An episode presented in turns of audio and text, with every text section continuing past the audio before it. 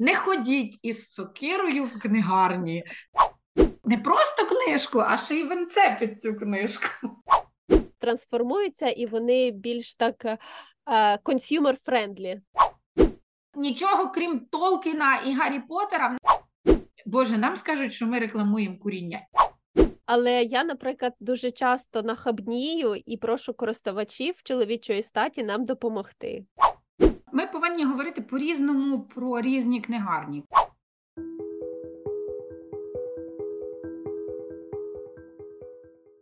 Вітання, друзі! Ви на хвилі подкасту «Одного разу в бібліотеці», і це наш третій спецвипуск інтерв'ю.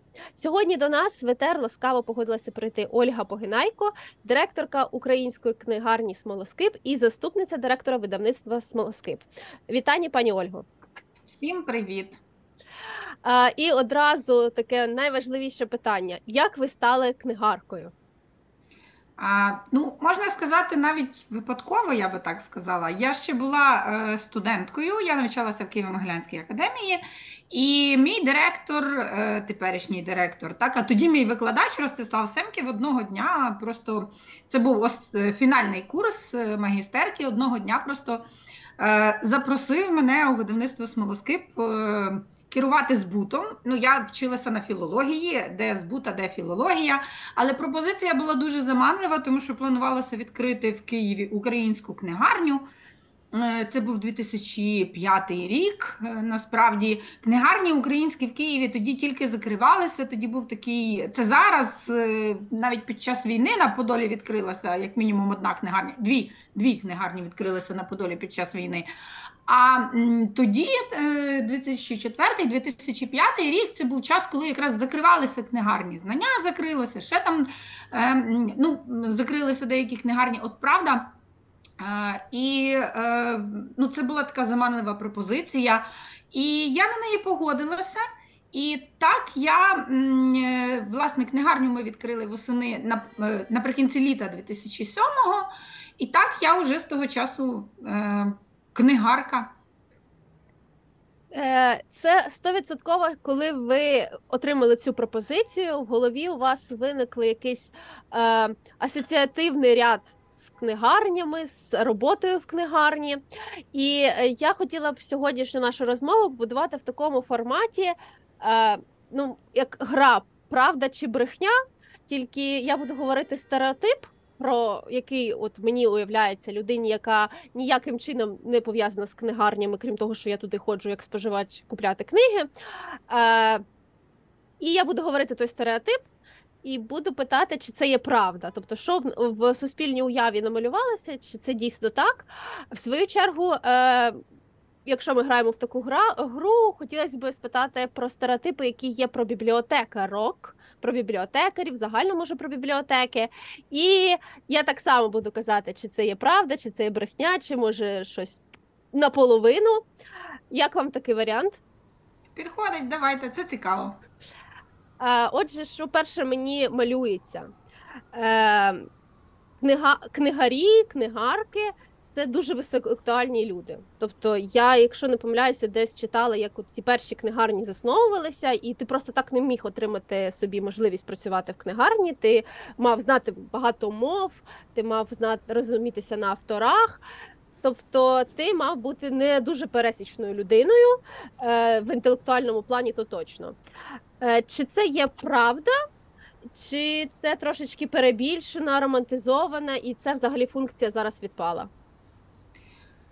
Я би сказала, що це напівправда, і тут просто ми повинні говорити по-різному про різні книгарні. Коли ми говоримо про таку книгарню, наприклад, як «Смолоскип», так? Це маленька незалежна книгарня. Тут дуже багато залежить від постаті керівника, скажімо так. Тому що нас в книгарні працює троє, я і двоє продавців. А насправді це такий дуже невеликий, скажімо так, штат. Але якщо ви будете брати книжкові мережі, то там ситуація буде інша. До чого я веду? Для чого вся високоінтелектуальність книгарям? і для чого їм багато знати і бажано знати багато мов. Тому що коли ви замовляєте книжки, ви повинні просто в цьому орієнтуватися. Так, ви повинні, і мені дуже допомагає насправді моя освіта філолога Києво-Могилянської академії. Це дуже часто, коли ви замовляєте книжки, це такі дуже інтуїтивні штуки насправді, тому що їх дуже багато зараз видається. Якщо книжок там у 18-19 столітті вже й тоді видавалося багато, але це не порівнюється ніяким чином із тим, із тою кількістю книжок, які з'являються зараз щодня. І, звичайно, що оця от така загальна начитаність, чи ну, от просто якийсь такий загальний рівень орієнтації, скажімо так, у літературі, в книжковому світі, в історії дуже важливо. Це, звичайно, залежить від профілю вашої книгарні, але от у нас книгарня гуманітарна, тому так потрібно орієнтуватися також і в історії, і в філософії. Тому що якщо я замовляю книжки з цієї теми, отже, я повинна мати якісь уявлення, скажімо так, з цих тем. Але коли йдеться про великі книжкові мережі, то там, наприклад, замовлення робить не директор книжкової мережі, там є менеджер, у якого, власне кажучи, це його робота – замовляти книжки і вирішувати, яка книжка потрапить у мережі, або яка книжка не потрапить у мережі, так? Ну, у книгарню в даному конкретному випадку. Тому це, очевидно, правда, але не для всіх випадків, скажімо так. Ну, велика частина роботи книгаря – це не... Скажімо так, більша частина роботи книгаря не полягає в тому, щоб читати книжки, насправді.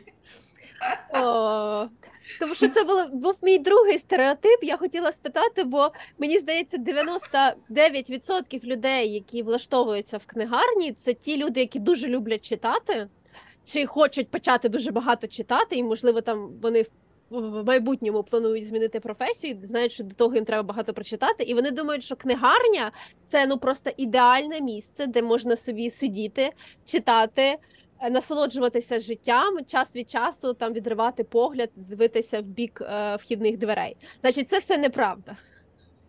Це теж напівправда, я би сказала. Так, у мене насправді немає такого часу, принаймні в книгарні, щоб я просто сіла і читала книжку. Але такий час є у наших продавців. Тому що часом в книгарні немає покупців, так? І часом потрібно поправити книжки на полиці, а часом можна відкласти цю роботу на пізніше, взяти книжку і просто почитати книжку. Тому це залежить, але робота директора книгарні значною мірою, власне, пов'язана зі спілкуванням, в тому числі з письменниками. Тобто, ви, може, не дуже маєте час читати книжки насправді, принаймні не такою мірою, як люди собі уявляють, це точно. Але ви повинні бути знайомими з письменниками, ви повинні орієнтуватися в тому, що вони останнє написали, видали, яке видавництво це видало, щоб швиденько замовити цю книжку і слідкувати, звичайно, за анонсами, за новинками, щоб могти організувати якусь подію, чи формальну, чи неформальну, чи просто потусуватися. Тобто книгарня – це звичайне місце, де є багато книжок, і людина може прийти там, знайти собі щось почитати, але книгарня – це також і місце тусівки. І, відповідно, книгарка в даному випадку – це також і людина, яка має тусуватися із оцим літературним колом. Тому я навіть не певна, ну, напевно, що це таки, знову ж таки, буде півправда. Це не є людина, яка... Якщо ви бачили книгарню Блека, от ви бачили цей серіал «Книгарню Блека», так? Бачила. Блек, який сидить, він такий весь, він ненавидить цих покупців. Ідеально було б, щоб взагалі ніхто не приходив, і він собі там за цим столиком просто курив. І було б взагалі супер. Але справа в тому, що ну, я не знаю, як Блек виживав у реальному житті, тому що таким темпом ви нічого не продасте насправді. А книгарня, як і будь-що інше, це все-таки бізнес, і ви повинні все-таки заробляти кошти для того, щоб ви могли купувати нові книжки і, власне кажучи, могли оплатити життєдіяльність книгарні, скажімо так.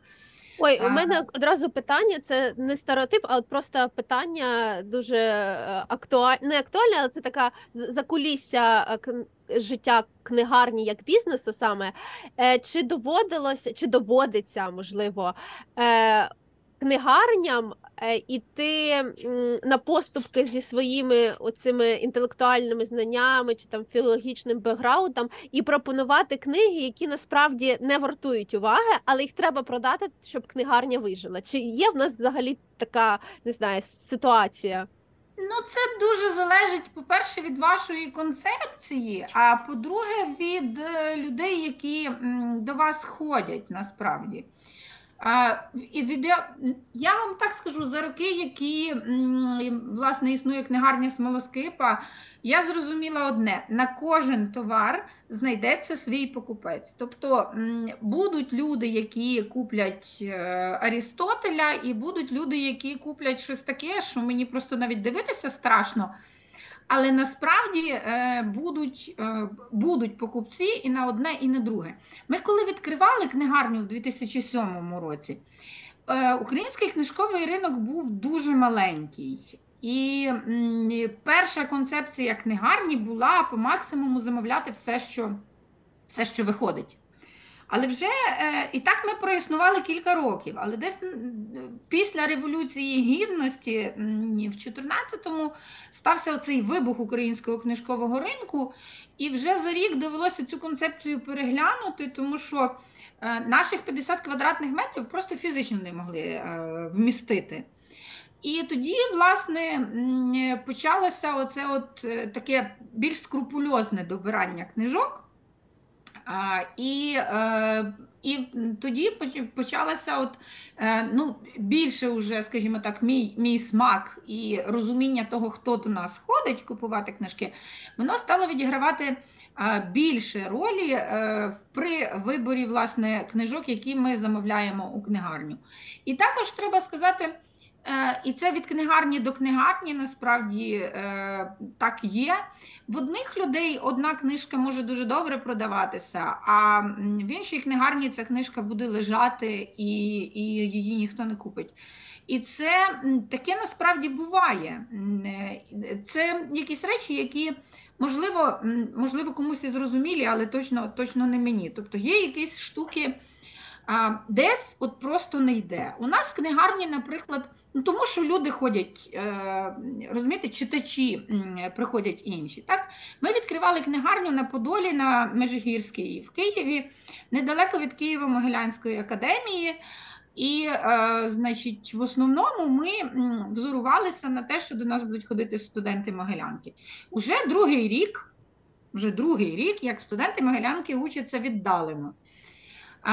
Але до чого я веду? От я, наприклад, пробувала, в нас і тоді, і тепер гарно продається історія, наприклад, там філософія, художня література, так, це речі, які от вони передбачувано гарно продаються.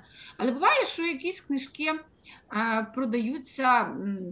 продаються. А буває, що от ми пробували, був момент, що я, наприклад, пробувала замовляти трохи фентезі, якісь там у нас почали виходити фентезі в Україні. Я пробувала замовляти, нічого крім Толкіна і Гаррі Поттера в нас таки не пішло насправді, розумієте? І часом ви оці речі просто намацуєте.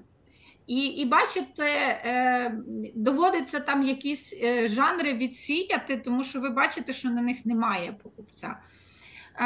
Нам не доводилося насправді отак от переступати через себе, тому що, ну, скажімо так, детективи у нас ще продаються, а жіночі романи ніяк. Ну і класно, насправді, тому що, ну, камон, ну жалко, шкода місця на полицях на жіночі романи.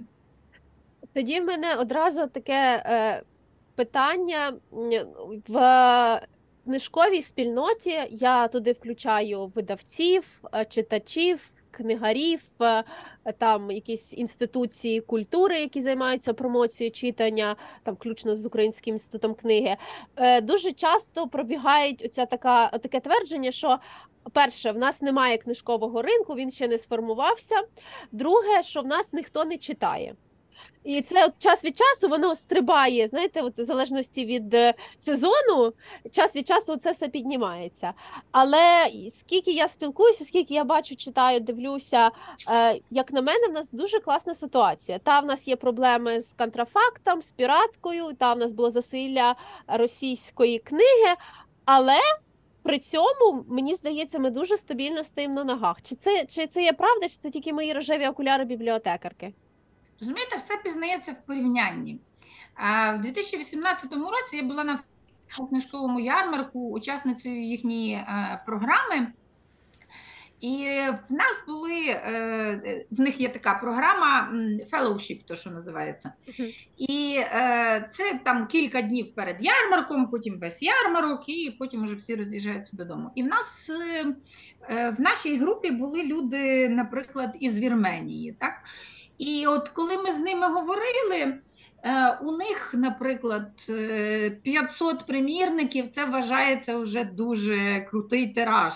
Ну, тому що країна набагато менша, і відповідно, і відповідні можливості менші.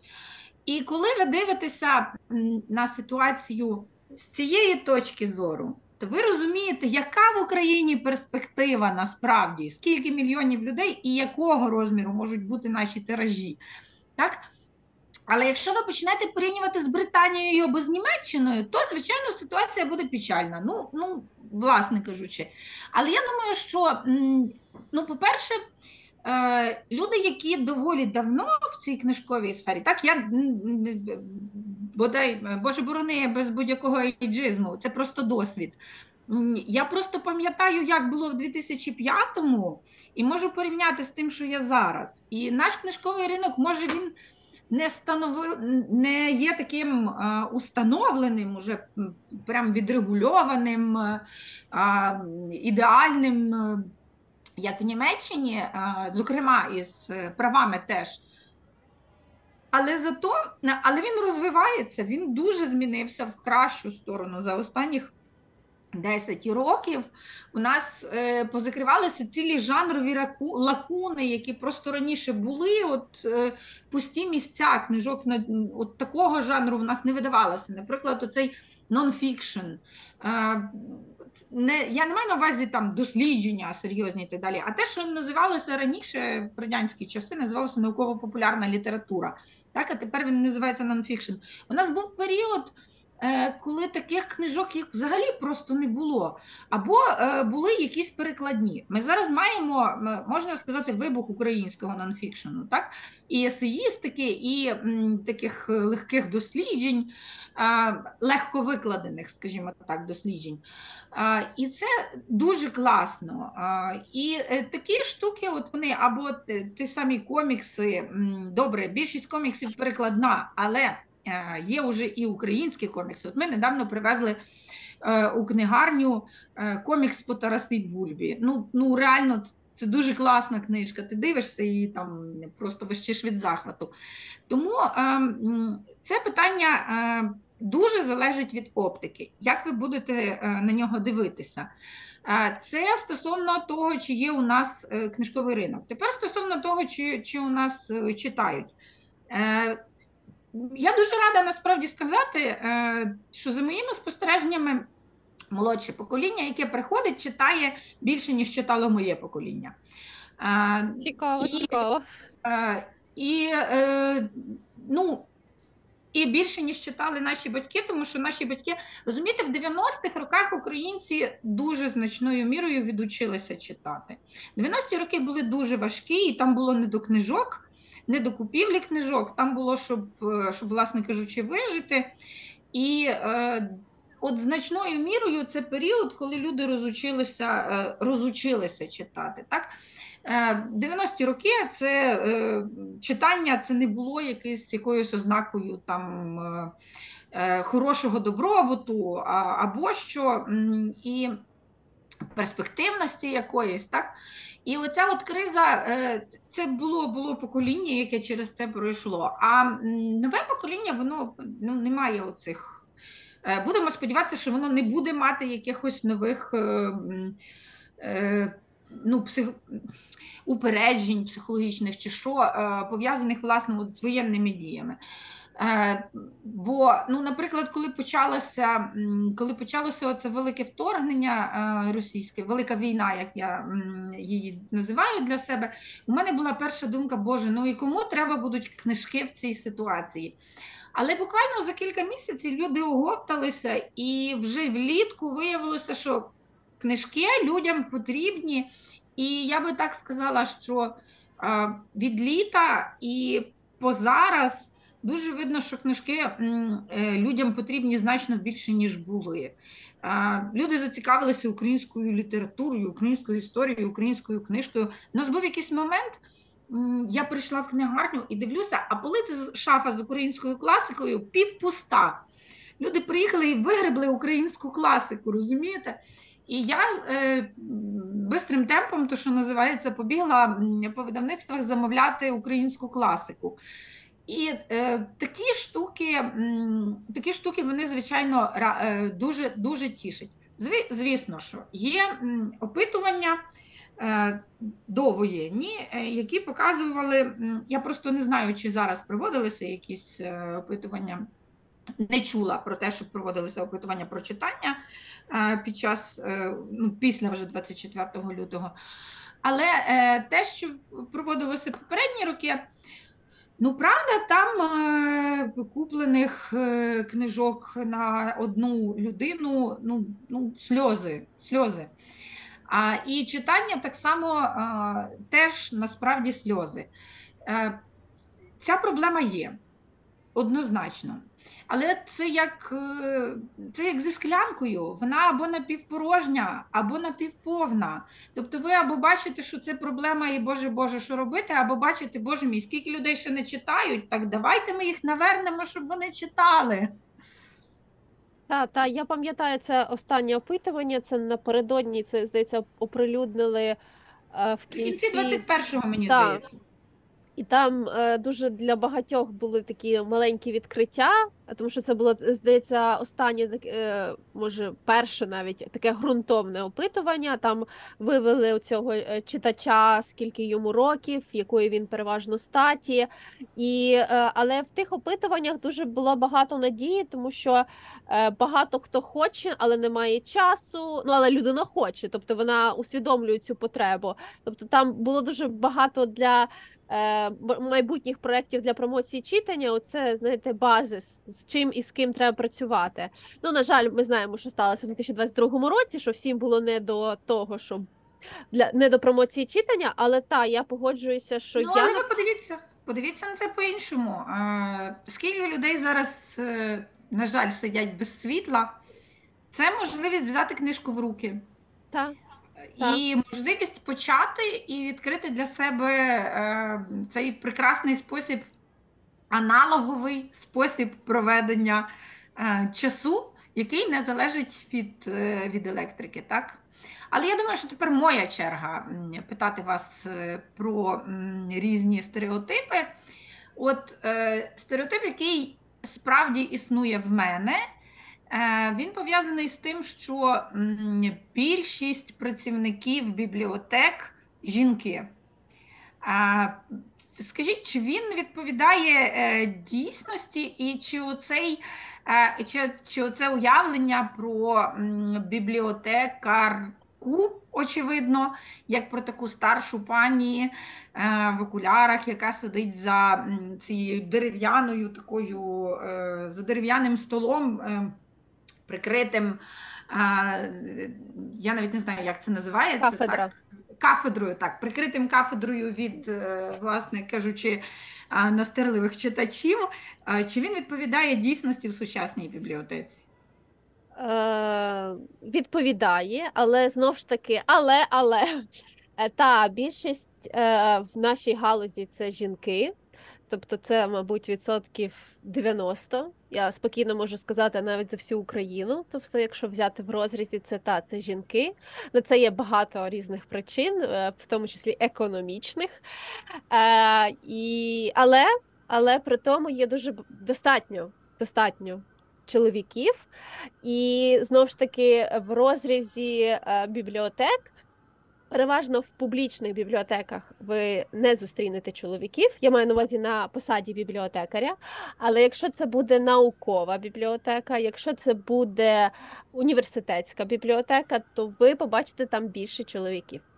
І щодо кафедр, вони в нас існують досі, бо це дуже зручне місце для роботи, але вони так само в оновлених просторах трансформуються і вони більш так consumer-friendly, тобто вже немає тої висоти, вже немає тої обмеженості. Під час ковіду, звісно, сталися якісь перепони для розповсюдження віруса, але зараз це вже більш виглядає, не страшно підійти до бібліотекаря. Тоді я спитаю вас ще одне питання, яке точно стосується і вас, тому що воно стосується і нас. А книжки – це такий дуже нелегкий товар. Хто у вас носить книжки, якщо працюють в основному жінки і дівчата? Носять жінки і дівчата, але я, наприклад, дуже часто нахабнію і прошу користувачів чоловічої статі нам допомогти.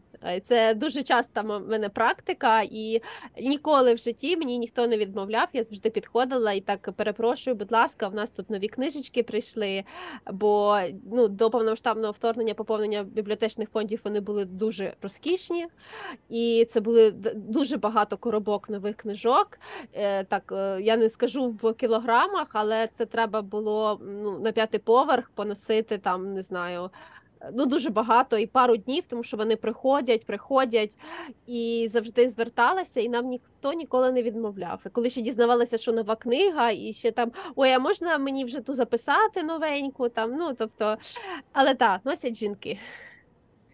Добре, це дуже схоже, це, власне кажучи, дуже схоже на книгарню, тому що у нас теж працюють жінки в основному, але, слава Богу, у нас у видавництві є кілька чоловіків і є можливість, власне, скористатися допомогою чоловіків, які працюють у видавництві. Тому що Смолоскип, він знаходиться в одному приміщенні, книгарня, власне кажучи, і видавництво в одному будинку, то ми теж користаємося з допомоги чоловічої робочої сили. І тоді ще одне питання. Я часто помічаю, коли заходжу в книгарню до наших дівчат, що люди намагаються поводитися в книгарні дуже тихо, шепотіти, один другому дуже тихенько щось показувати, так наче вони, власне кажучи, бояться. Я завжди голосно розмовляю в книгарні, тому що книгарня – це такий простір для розмови, для обміну думками, власне кажучи, для дискусії. А що з бібліотекою? В бібліотеці досі не можна голосно говорити? Чи в бібліотеці сталися якісь зміни? Це мій найулюбленіший стереотип, який я намагаюся найбільше подолати. В бібліотеці можна говорити, можна навіть співати, танцювати. Звісно, попередньо домовившися з бібліотекарем і дізнавшись, що відбувається конкретно зараз в цьому приміщенні. І в нас відбувається дійсно дуже багато всього різного. Тобто і співають, і танцюють, і концерти проводять, і театральні постановки відбуваються. Але, знову ж таки, це притаманно більше публічним бібліотекам, які для всіх, незалежності від віку, статусу, бажання, що ти там хочеш проводити. Але є такі бібліотеки, і це не є погано. Тобто нічого поганого немає в тиші, які мають окремі зали для проведення, ну, тобто там читальні зали, де треба тиша, де люди спеціально для цього приходять, щоб ну, якось самому провести час з книгою, там, чи провести зум-конференцію якусь, зараз це дуже-дуже актуально. І я вважаю, що це нормально теж. І це, ну, треба теж поважати один одного. І дуже цікавий факт, що цей стереотип, він довго має історію, при тому, що дуже часто він не підкріплений, бо я таке молоде покоління бібліотекарів, але я, наприклад, спілкуючися з колегами, які пропрацювали дуже довший час в бібліотеці, і вони не знають походження цього міфу, тому що завжди було багато людей в бібліотеках, в совєтський час це просто тому, що не було книжок взагалі, і тільки в бібліотеках вони були, відповідно, там були великі черги, дуже багато людей, а багато людей це, зрозуміло, що це шум і гам.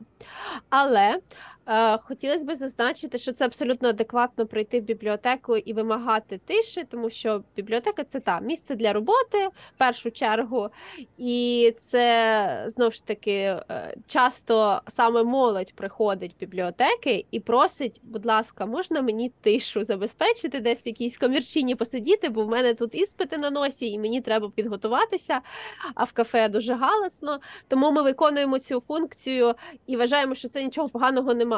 Тобто, з одного боку, і галас, і є можливість проводити різні заходи, такі активності гучні, але з іншого боку, і ми, перш за все, функцію несемо ту, що ти можеш прийти, взяти книжечку, взяти комп'ютер, попрацювати. Тому, я вважаю, це не дуже шкідливий стереотип. Ну, це, напевно, хороший варіант, що це не шкідливий стереотип. До речі, коли я була студенткою, то одне з моїх улюблених місць вчитися була бібліотека. Я дуже багато часу провела в Вернадській бібліотеці, от правда, дуже багато часу. Ну і, звичайно, в бібліотеці Києво-Могилянської академії. І мені було дуже складно, насправді, вчитися вдома, в гуртожитку. Тому я дуже добре розумію людей, які приходять вчитися в бібліотеку. Там класно, чую. Так, і особливо зараз, коли в тебе нема вдома світла, а деякі бібліотеки мають генератор, чи їх не вимикають, то логічно, що в бібліотеку ти точно прийдеш не фільм дивитися, а працювати, бо вдома ти не маєш цієї можливості. Тому, це не шкідливий стереотип, хай він далі множиться, хай він далі розповсюджується, але це з тим урахуванням, що бібліотека – це прекрасне місце для роботи. Пораховується. Моя черга, значить, в мене є такий стереотип, що робота книгаря, вона дуже романтизована, і вона, ну те, що це одразу в голові, як я казала в попередніх стереотипах, вимальовується, що це дуже високоінтелектуальні люди, і переважно чоловіки, вибачте, ось, і вони приходять туди, спілкуються з крутими письменниками, ми це вже з'ясували, що це є правда, тут тобі доводиться працювати з письменниками, з видавцями, ти в цьому культурному середовищі плавишся, в інтелігентному, і що якщо ти хочеш стати письменником, у мене такий стереотип, якщо ти хочеш стати письменником, чи поетом, чи драматургом, тобто якимось дуже... таким, я не знаю, як це правильно сказати, навіть бомондом, мабуть, то ти мусиш починати з книгарні, тому що це старт дуже класний. Ти читаєш багато книжок, спілкуєшся з класними людьми, ти ходиш, от мені прямо в голові уявляється, після презентації якогось письменника ти виходиш з ним там, на цигарку, і ви там обговорюєте, дивитеся на красивий Поділ, і там плануєте якісь нові спільні твори чи щось таке. Чи це є правда? Ну, все саме так і відбувається. Після презентації виходять на цигарку або на вино, так зване афтепаті, або йдуть всією компанією кудись, значить, в якийсь улюблений бар, дискутувати про літературу за килихом вина чи за гальбою пива. Тобто це справді так відбувається, це правда. Ну, але це здебільшого стереотип про письменників, а не про книгарні насправді. Ось. І, ну, а на рахунок того, якою власне мірою, ну, що ви не можете стати успішним автором, якщо не будете ходити по книгарнях, так? То це теж література знає насправді різні приклади. Так? Стівен Кінг їздив по книгарнях з презентаціями і власне, так здобув значну частину своєї слави. От, але ж є автори, які зовсім не медійні, їм це не вдається і так далі. І якщо книжка хороша, це ніяким чином власне, не впливає на успіх у читачів. Я би сказала так, це дуже залежить. Але сучасний світ такий, що він хоче, щоб автор був медійний. Якщо ви хочете бути успішним, продаваним автором, ви маєте мати свої соцмережі, у вас має бути, в найкращому разі повний набір. Фейсбук, Інстаграм, Тікток, канал на Ютубі, і Твіттер, як же я забула, власне кажучи. Але можна вибрати собі якусь одну основну мережу і бути в ній, але десь потрібно бути для того, щоб читачі до вас могли прийти і з вами поговорити. Ну і власне, щоб ви мали місце, де ви розкажете, що ви написали новий роман, і щоб ви мали місце, де ви розкажете, що а я завтра прийду в цю книгарню презентуватися, приходьте, ми після того візьмемо цигарку і підемо в найближчу кнайпу спілкуватися насправді. Боже, нам скажуть, що ми рекламуємо куріння. Я не курю і ніколи не курила. Ну, ми всі розуміємо, що цей образ нас засів, і давайте будемо чесними, що для письменників дуже часто треба якийсь додатковий допінг різного роду. От, тому це не ми рекламуємо, це реальність така. Добре, будемо вважати, що ми відмазались. Тобто недостатньо бути просто в книгарні і спілкуватися з якимось авторами, щоб дійти на читацький олімп, чи книжковий олімп, чи авторський олімп. Скажімо так, книгарня – це один із засобів. Точно так само треба ходити на зустрічі з читачами в бібліотеку, як і в книгарню. Точно так само і дуже-дуже насправді треба їздити на різноманітні книжкові ярмарки і обов'язково читати там свої твори, чи незалежно від того, чи ви пишете поезію, чи ви пишете прозу. Тобто насправді треба бути дуже активним, особливо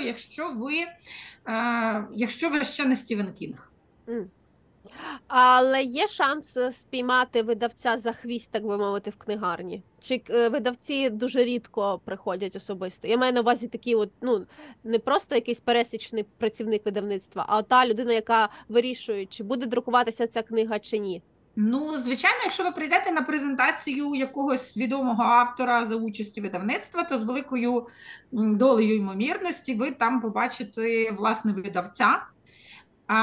І можете спробувати спіймати його там за хвіст. Але з мого досвіду, напевно, краще місце для того, щоб ловити видавця за хвіст, це буде книжковий фестиваль або книжковий ярмарок. Угу. Тим більше, що там концентрація видавців значно більша, і доведеться ходити не багато разів, а можна прийти один раз і там уже бігати хвостиком за видавцями. Це вже в нас прямо готова інструкція для молодих авторів-початківців. Ну, це, до речі, нічого дивного, що я роздаю такі інструкції, я, звичайно, дуже перепрошую, але справа в тому, що Смолоскип, видавництво, якому належить наша книгарня, так, частина видавництва, Смолоскип багато років проводить літературний конкурс для молодих авторів.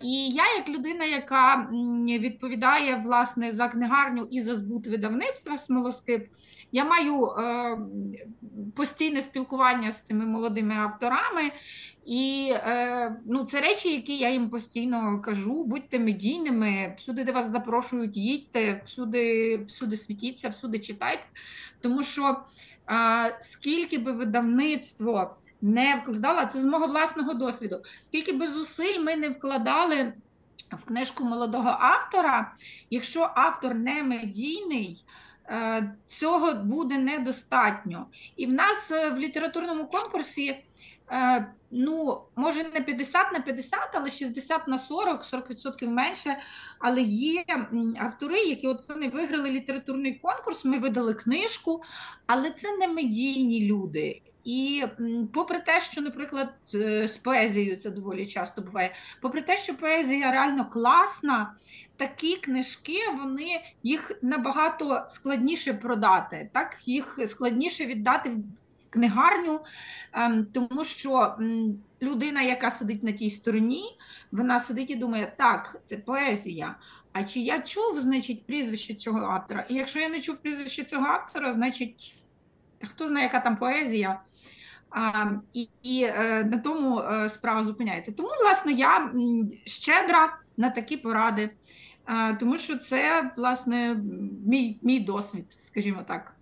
І у мене одразу зустрічне питання, бо я теж десь бачила якесь опитування, що, ну, це загальносвітове опитування, от про продажі, видавництва, що поезію набагато важче завжди продати, ніж будь-яку іншу книгу. Так і є. Так і є. Є людей, які читають художню прозу, цікаву, значно більше, ніж людей, які читають поезію. І насправді зараз, принаймні в західному світі, відбувається вибух нонфікшену. Зараз, ну, значно простіше продати права на нонфікшн, ніж раніше там було, так? Але З поезією насправді складніше. Я от щойно згадала, що зовсім недавно бачила карту, буквально пару місяців тому. Це була англомовна карта. За опитуваннями показувала по країнах, що люди найбільше читають в цій країні. Там на Україні не було написано нічого, але це була карта 2022 року, тому ми вважаємо, що в нас просто війна і цей... І така ситуація. І що мене здивувало, там справді було кілька країн, де писало поетрі. Це насправді мене навіть здивувало, і це дуже тішить. Ну, якщо вже на те пішло, то я хочу сказати, що навіть жанрово в прозі є по країнах різниця. Наприклад, чехи люблять читати коротку прозу. Українці не люблять читати коротку прозу. Збірка оповідань – це те, що дуже непросто насправді продати. Збірка есеїв – окей, а збірка оповідань – це значно складніше. У мене одразу здогад, я не знаю, наскільки він правдивий, просто знаючи ціни на книги, і коли, наприклад, збірка десь сторінок 100, ну, до прикладу, та, і вона коштує 250 гривень, і є книга така, ну, товстіша, умовно, та, там 300 сторінок, і вона коштує 250. Мені здається, що раціональний український читач подумає, що я, мабуть, куплю більше сторінок. Мені щось так здається. Ну, я не буду називати прізвища, але я знаю історії, прекрасні історії про те, як бралася книжка на 75 сторінок, пухкий папір, тверда обкладинка, і це продавалося за... доволі великі гроші, і оскільки автор чи авторка, не признаюся хто, власне, був медійний, то це дуже гарно продавалося. Тому тут, знаєте, медійність все-таки виграє. Ага. Але це якісь просто жанрові особливості. Хоча, з іншого боку, коли видається, наприклад, 100 оповідань Рея Бредбері в 4 томах, то вони купуються, тому що це Рей Бредбері, це ж оповідання Рея Бредбері, камон. Так, класика класики, так би мовити, і завжди її будуть читати, і ці оповідання. Усмішка, наприклад, це ж класичне канонічне оповідання шкільних років, то зрозуміло, що... Ну, тут питання, ми розуміємо, які це автори, яка це категорія. Ваша черга. Стереотип, правда чи брехня? Ну, напевно, в мене був стереотип, але ви його вже встигли розвіяти, про те, що в бібліотеках і зараз багато, ви вже говорили про те, що в бібліотеках і зараз багато людей. Тому що останнім часом, ну, люди часто говорять, а що туди ще хтось ходить і так далі. вони ще комусь потрібні, всі ж читають з інтернету, все можна знайти в інтернеті. Але ви ж розказували, що в бібліотеках і співають, і танцюють, і, напевно, кіно якесь дивляться, і що тільки не роблять в бібліотеках. То чи людей побільшало, чи поменшало людей в бібліотеках? Людей побільшало. Але я хочу одразу така приставка, що з одного боку бібліотеки стали дуже багатофункціональними культурними просторами, а з іншого боку іноді це велика проблема, що від бібліотеки нічого не залишається. Тобто є в нас такі тенденції, що ми розсуваємо полиці, робимо великий простір, списуємо велику кількість літератури, і в нас типу буде тепер хаб, прости господи, а бібліотеки вже залишається дуже-дуже мало місця, і я насправді дуже великий противник цього, тому що я вважаю, що той культурний продукт, який може робити бібліотека, насправді невичерпний, навіть незважаючи на те, що є комп'ютеризація і інтернет. І тут вже питання постає в іншому, що наші люди не розуміють, що таке авторське право, вони не розуміють, як це працює за кордоном. І я, будучи в багатьох бібліотеках, публічних, саме в публічних бібліотеках світу, я бачила натовпи людей, які приходили за книгами. І тому що за кордоном з цим питанням зовсім інакше, книги дуже дорогі, книги не можна спіратити ніяким чином, це тобі, тобто не треба, ти можеш прийти і отримати все це безкоштовно в публічній бібліотеці. Тому є оцей стереотип, типу, а на що, якщо є все в інтернеті, на що я йду в бібліотеку, я все можу скачати, то трошки недопрацювання якби загальної системи, що ні-ні-ні, друже, так не можна, іди в бібліотеку, там безкоштовно є та книга. Тому тут у людей трохи викривлена трохи реальність. Якщо так констатую факт, в бібліотеках дуже багато людей, вони приходять за багатьма різними функціями, опціями, які зараз дає бібліотека, але нам треба ще пропрацювати, щоб люди ходили саме більше за книгами, за інформацією. От, і я думаю, що, можливо, наступні якісь вирішальні 3-4 роки ми зможемо сувати це питання, що бібліотека – це все ж таки не сховище, а місце, де ти приходиш за інформацією перш за все. І це дуже круто, і це дуже класно. А скажіть мені, оце мені вже просто цікаво, власне, як читачу, чи є зараз, бо у мене, як ви можете помітити, навіть за спиною, так, ми записуємо цей подкаст, але ви можете бачити, що в мене за спиною тут багато книжок. У мене доступ до книжок не обмежений, скажімо так, тому я в бібліотеку останнім часом потрапляю дуже рідко. Але мені все-таки дуже цікаво, чи є таке зараз поняття, як черга за книжкою в бібліотеку? От є якась книжка, яка дуже популярна, і там люди ледь не в чергу записуються, ви потім передзвоните, що цей читач уже повернув, ви можете прийти за книжкою. Чи є таке поняття зараз? Є. І, на жаль, це стається... Ви мене чуєте? Так, так. Це стається, на жаль, не через бібліотекарів, тобто не через те, як вони можуть прорекламувати книгу, а через якийсь скандал. Тобто, пам'ятаєте історію, справа Василя Стуса заборонена, і в нас до того ця книга була, але була там, умовно, один примірник на філію, а потім сталася скандал медійний. В принципі, так все в світі працює. Тобто, потім буде черга. Воно так само працює і з продажем. Точно так само працює з продажем. Тобто, якщо є якийсь скандал, якщо є якась історія, якщо автор гарно попрацює, то будуть приходити, просити. І, на жаль, ситуація така в бібліотеках, що нам поповнюють фонди, але нам не поповнюють, тобто, багато примірників. Тобто, приходить, наприклад, на філію одна книга. Не дві, не три, не чого ця книга на руках, і люди просять її, і ми кажемо, ми трошки вам пізніше дамо. Тобто є такі ситуації, це не є таким щось дивом в бібліотеці насправді. Класика, за класикою завжди черга, особливо канікули, дітям треба прочитати, там, не знаю, Кайдашеву сім'ю, черга на ту книгу вишуковується. Ну, це класно. Кайдашева сім'я – це одна з найкращих книг, яку можна прочитати на канікулах. Так, тому якби в цьому плані немає взагалі ніяких проблем. І це дуже круто, що діти ходять, беруть, чекають. І, ну, там вже свої якісь нюанси бібліотечні, ми про це не будемо зупинятися. Але те, що є таке, що пишуть, телефонують, приходять, записуються, просять, будь ласка, скажіть мені там чи ще щось. Це класно. Це класно.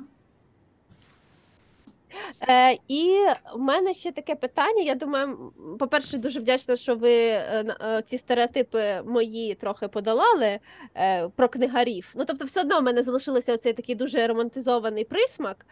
Чому він ще залишився, я хотіла би поговорити. Я прочитала дуже круту книгу «Щоденник книгаря», ось Шона Байзела. Я коротко скажу нашим читачам, хто ще не читав, це книга 2017 року, вона розказує про реальну книгарню, про реального книгаря в Шотландії. І от вона, це такий щоденник, де автор дуже смішно, іронічно розказує про свої будні маленької книгарні. І я би хотіла, тут так само є такі якісь моменти, які хотіла б обговорити з нашим українським книгарем, чи це реальність, чи це просто була художня видумка для кращих продажів цієї книги, і щоб потім більше ходили в книгарню в Шотландії, цю книгарню цього автора. Перше в мене питання щодо книгарні. Ну, тобто тут описується те, що багато книгарень зараз закриваються по всьому світу, тому що є величезні монополісти, тут описується Амазон, які з'їдають ті книгарні, просто от як акула маленьких рибок. Чи таке є в Україні, по-перше, мені цікаво. Чи це взагалі нам притаманно? Чи навпаки в нас така ситуація, що в нас немає монополістів? З книжкою «Щоденник книгаря» Шона Байзела в мене пов'язана дуже цікава історія. Я її вперше побачила в 2017 році на Франкфуртському книжковому ярмарку. Це був мій перший Франкфуртський книжковий ярмарок. Я ходила там з такими круглими, виріченими очима. Я стільки книжок за своє життя, напевно, не бачила в одному місці.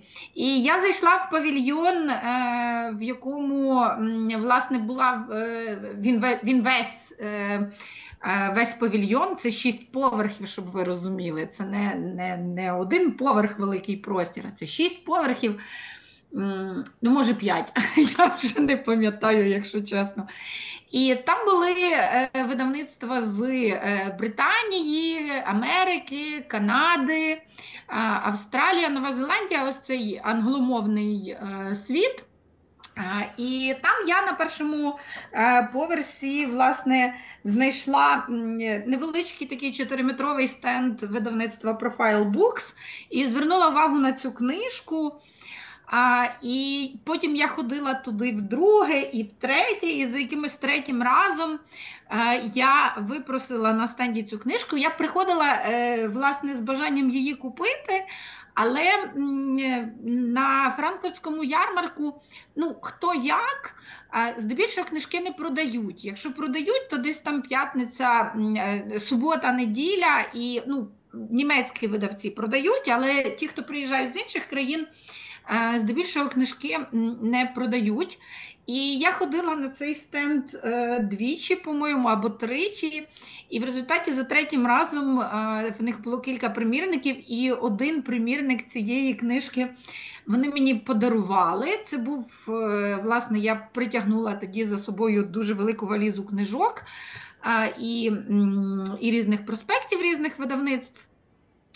І що найцікавіше, наступний раз, коли я поїхала на Франкфурт, я там знайшла іншу книжку про книгарні, і потім ще іншу книжку про книгарні. І так сталося, що, власне, з цієї книжки Шона Байзела у мене почалася така штука, як колекціонування, власне, книжок про книгарні. Тепер, коли я кудись їду, я обов'язково повертаюся із якоюсь книжкою про книгарню. Останній раз я була в Німеччині, в Берліні на конференції, присвяченій це була конференція в східноєвропейському, здається, так він називається, університеті, і в них була панельна дискусія книговидання під час війни.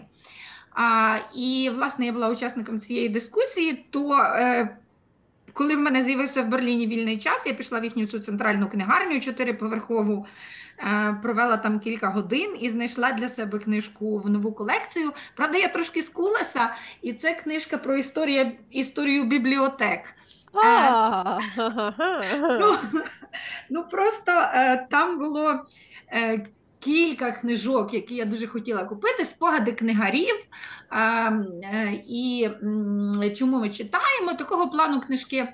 Але якщо я би купила все, то це виходило трохи більше, ніж 100 євро. І я коли собі це перерахувала на українські гроші, у мене волосся стало дибки, і в результаті я привезла з собою одну книжку.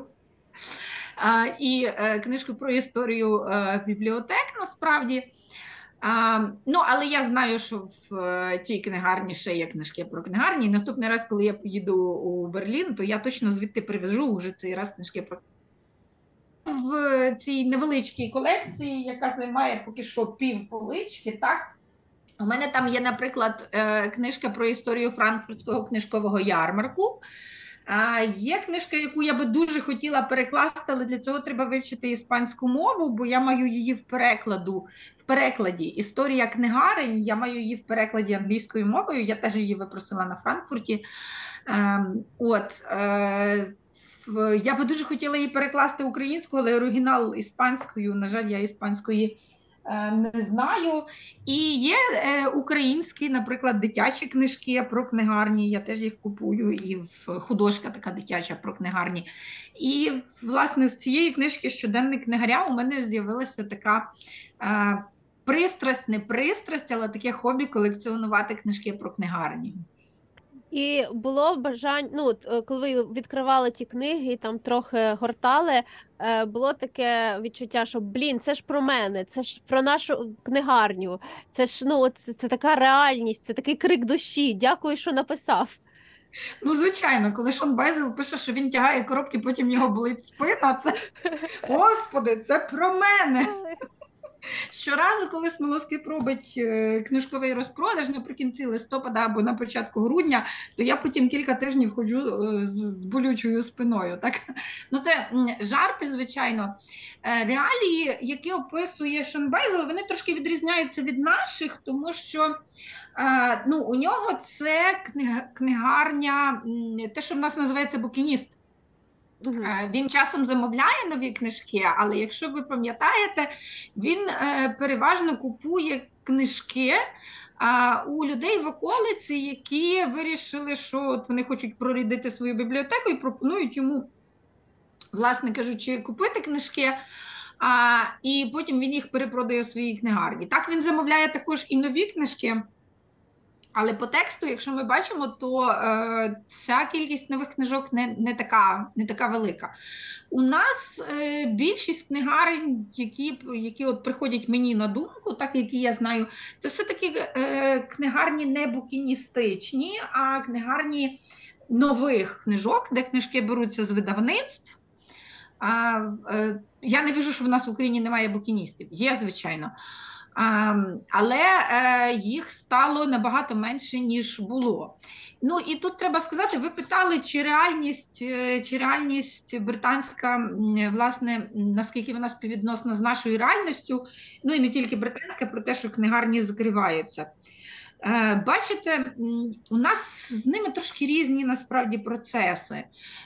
Тому що коли був оцей розквіт, так, книгарень, і в Німеччині відкривалися багатоповерхові книгарні по шість поверхів, так, книгарня, то це був початок 2000-х, середина 2000-х. Це був час, коли у нас книгарні переважно закривалися. У нас книгарні в Україні почали так відкриватися, почався цей процес, власне, з 2007 року, я би так сказала. Тому у нас, звичайно, трошки є в цьому плані розсинхрон.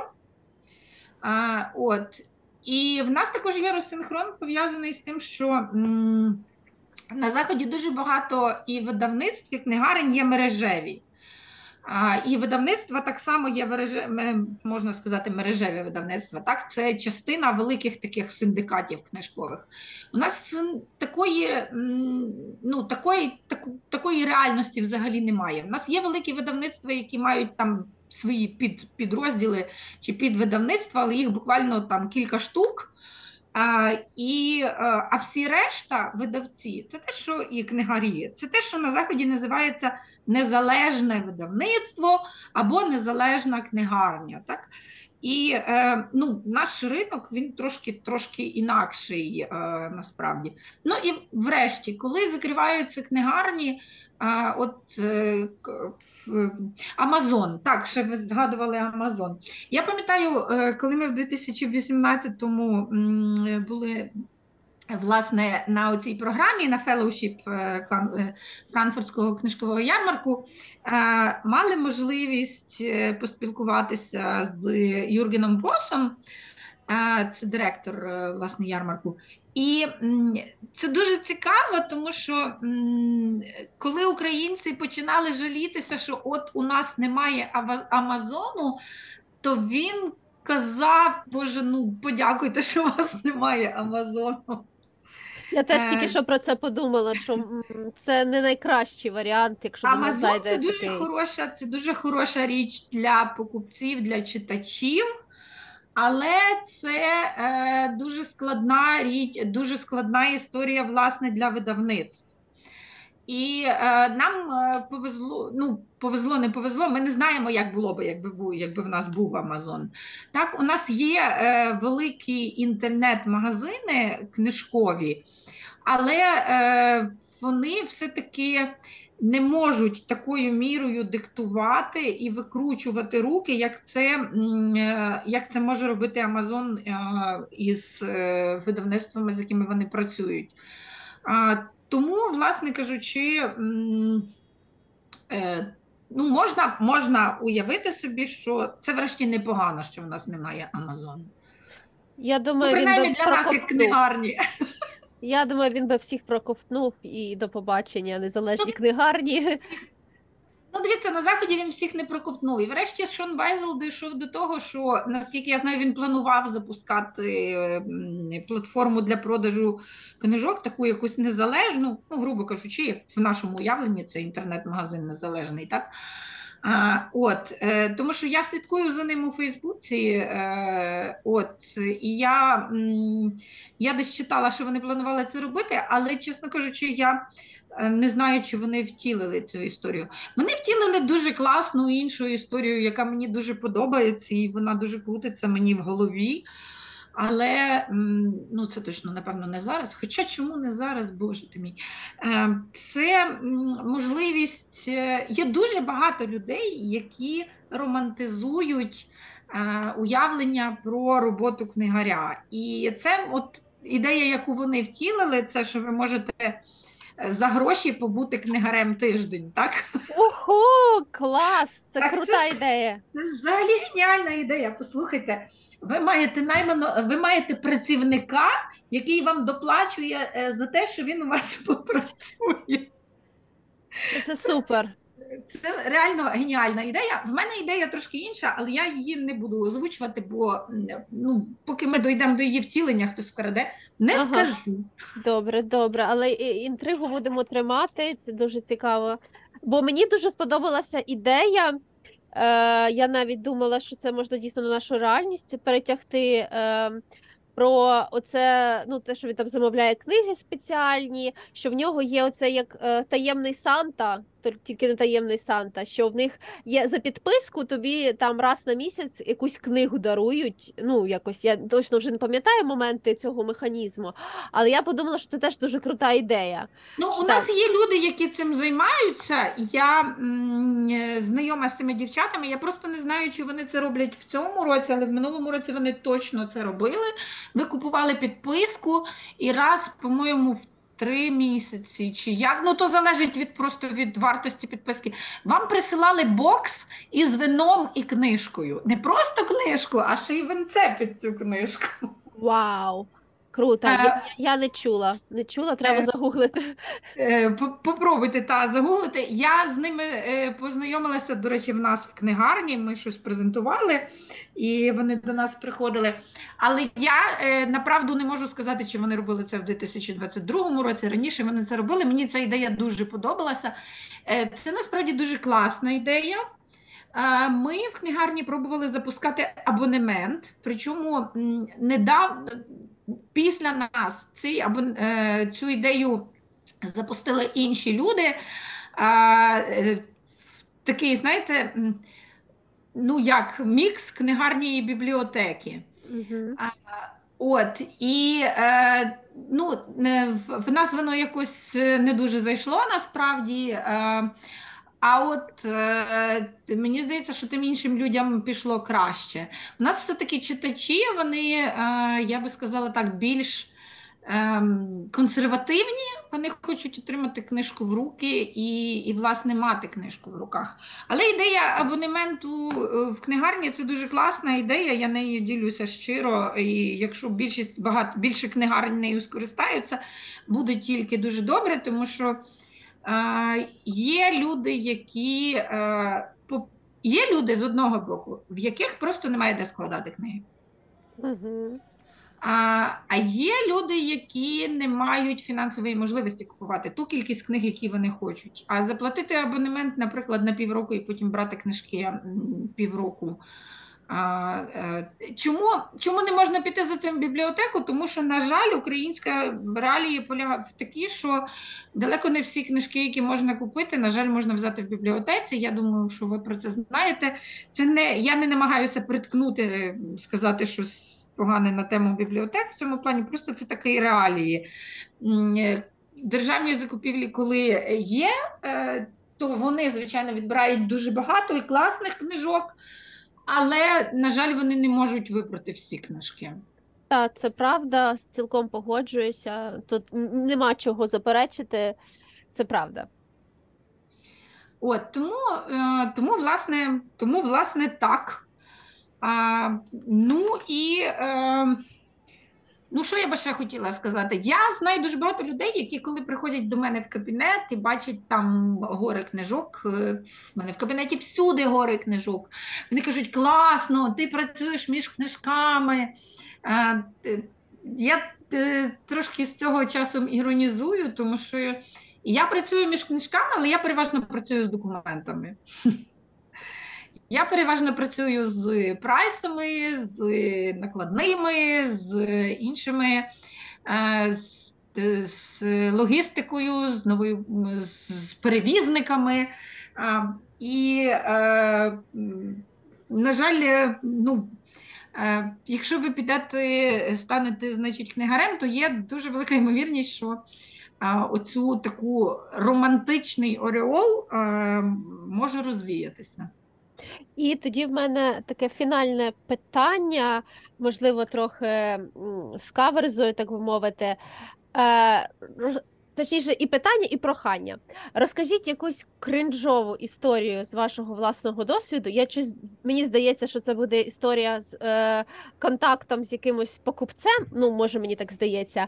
І одразу інше питання. Чи ця кринжова історія, чи, можливо, додатком ще якісь такі книгарські справи були, що після цього хотілося покінчити з книгарнею, взагалі з роботою з книжками? Ні, в мене ніколи не було